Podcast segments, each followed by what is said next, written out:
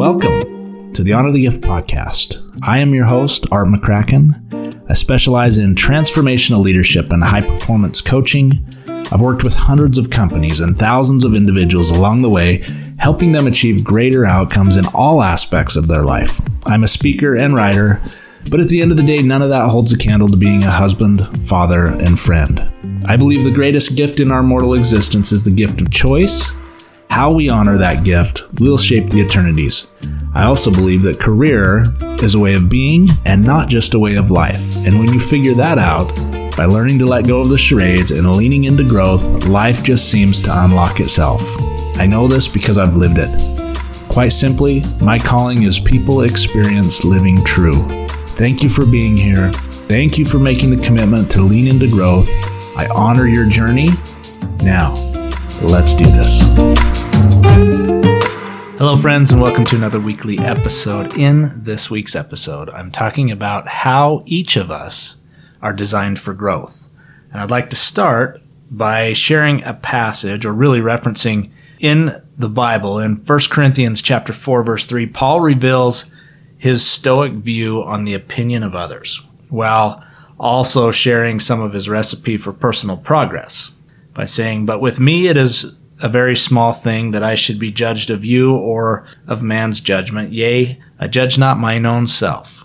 It's clear to me that Paul had little time nor space in his own head for the opinions of others. Neither did he entrench himself with self judgment. It's often we become soaked in the decoy of criticism and over evaluation of others and oneself. Both are most often ego driven. Certainly, the assertion of right to cast a critical evaluation of another is a clear mark of someone expending effort in avoidance and procrastination of their own personal growth. We build walls, fences, hidden passages, lonely corridors, and wasted rabbit holes when we engage in the craft of obstacle avoidance. These structures and passages are so easily justified and inviting, while also being rigid and defined by common dead ends. You see criticisms that become justifications for stagnancy or a pass at growth. They neither serve us nor those we could be serving. In short, don't let ego and insecurity get in the way of your own personal growth. It's easy to do. You see, we have today, we have right now, we may not have tomorrow.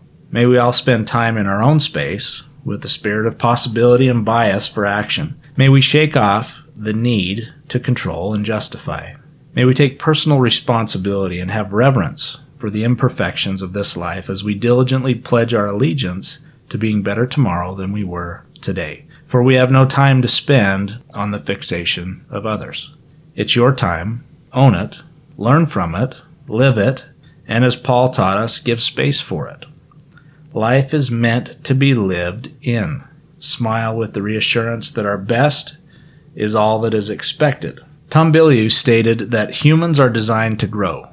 Literally designed to do it. Since you're human, if you're willing to focus and push yourself, you will grow, and that's awesome, and you're awesome. Simply by being human, you don't need to have made a single right choice in your life up to this point. You have the raw material. Now it's just a matter of shaping it. Love yourself for that. Be aggressively stoked on yourself for that.